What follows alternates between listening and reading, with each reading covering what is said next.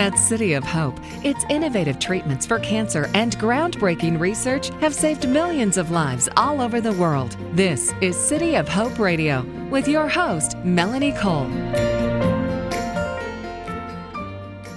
The immune system is a complex network of cells, tissues, and organs, and the substances that they make help the body to fight infections and other diseases. The immune system's role in defending against diseases has long been recognized. My guest today is Dr. Don Diamond. He's the chair and professor in the Department of Experimental Therapeutics at City of Hope. Welcome to the show, Dr. Diamond. So, are cancer cells specifically recognized by the immune system? It's a very interesting question because that is one of the great problems uh, that uh, we face. Cancer cells are mi- minimally recognized by the immune system when uh, they are capable of uh, propagating and uh, forming a tumor uh, or later on a metastasis. It is very much the case that they evade the immune system. Cancers that are not uh, developed into eventual tumors may be recognized by the immune system. We don't know if they are or how they are, but we do know that we escape uh, the ravages uh, of a progressive tumor. So then, what are cancer vaccine, vaccines? Are there certain types of them?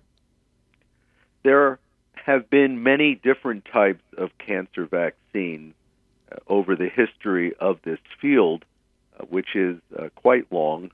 It's about 50 years uh, old uh, as the field of endeavor. It has suffered a tremendous number of failures over the years. the first immunologic uh, based uh, therapy uh, was approved by FDA several years ago for prostate cancer called Provenge. Unfortunately, it did not provide a substantial increase in survival. So the next uh, stage of immunologic uh, development uh, for treatment has been what are known as checkpoint inhibitor uh, molecules. They're actually antibodies. And they are now becoming uh, quite prominent uh, in the field of oncology. Uh, and uh, one can see uh, their commercials describing them by various big pharma. so they've they, they've hit the popular press and, and the popular forms of entertainment uh, because they extend survival. Actual cancer vaccines uh, are still a work in progress. Uh, there are a number of different uh, strategies, uh, but it's a very uh, difficult problem to solve. whereas vaccines for infections that are life saving have been as part of our pharmacopoeia for uh, many years, uh, dating all the way back to uh, the smallpox vaccine. And uh, the one that, of course, many of us uh, who are a bit older uh, re- recall the Salk vaccine against polio, and then the oral Sabin. So, vaccines for infectious disease have been very successful, and that leads really to uh, what can be called a transitional vaccine, uh, which is uh, the vaccine against HPV, uh, uh, which uh, has now, over the last several years, received FDA approval. And while that guards against a an infection, it, it also eventually guards against uh, development of uh, cervical carcinoma. And so uh, a vaccine against an infectious disease uh, becomes a cancer vaccine.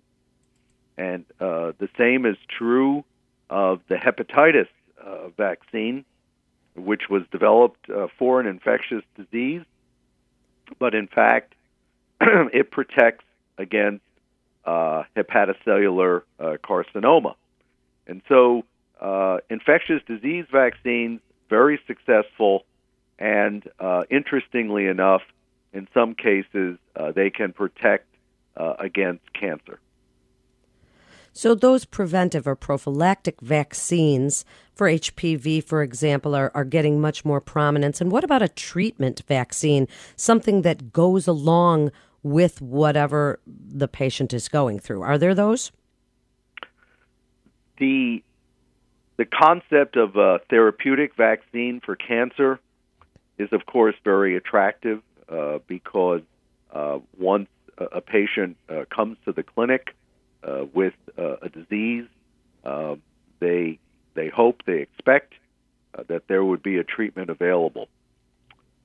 Uh, the challenges of a therapeutic vaccine are manyfold, and unfortunately, a therapeutic vaccine uh, for cervical carcinoma uh, still remains uh, to be uh, developed, and it unfortunately is in the same bag as uh, the other uh, cancer vaccines, which are still in development. But the good news is that there is a preventative vaccine, and it is available to the public, and it uh, can be uh, demonstrated uh, objectively that it prevents a, a near fatal condition uh, if, if left untreated, namely cervical carcinoma.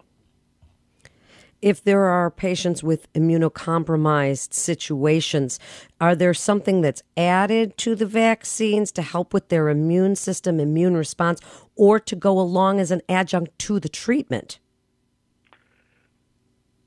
In parallel to the development of vaccines, uh, uh, drug companies, academics, uh, institutions like the City of Hope uh, have also been uh, working on uh, adjuncts.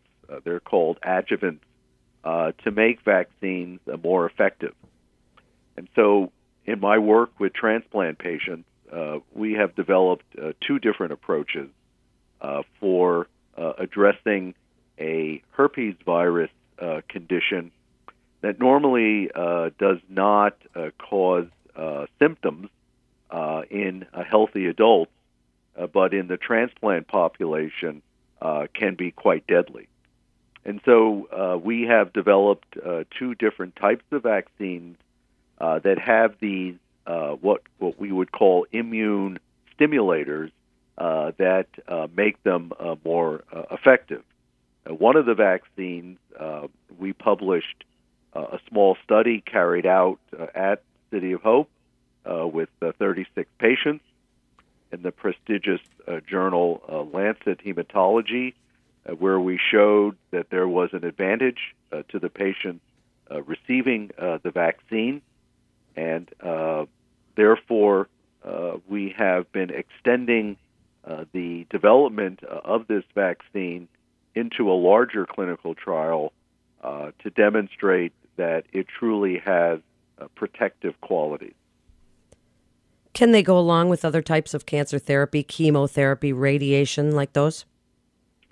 This is also an exciting area in which uh, investigators uh, are pursuing uh, because it is likely the case uh, that no one agent uh, will be sufficient uh, to successfully combat cancer.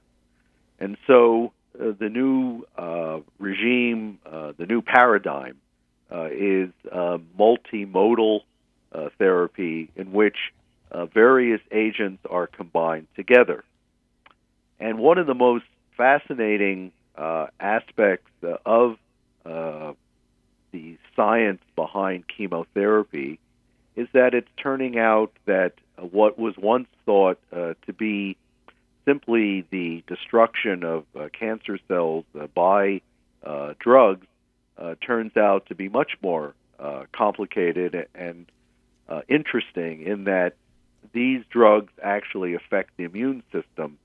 And uh, there are many studies being carried out by pharmaceutical companies as well as academic centers, including uh, our center, in which vaccines are combined uh, with standard chemotherapy.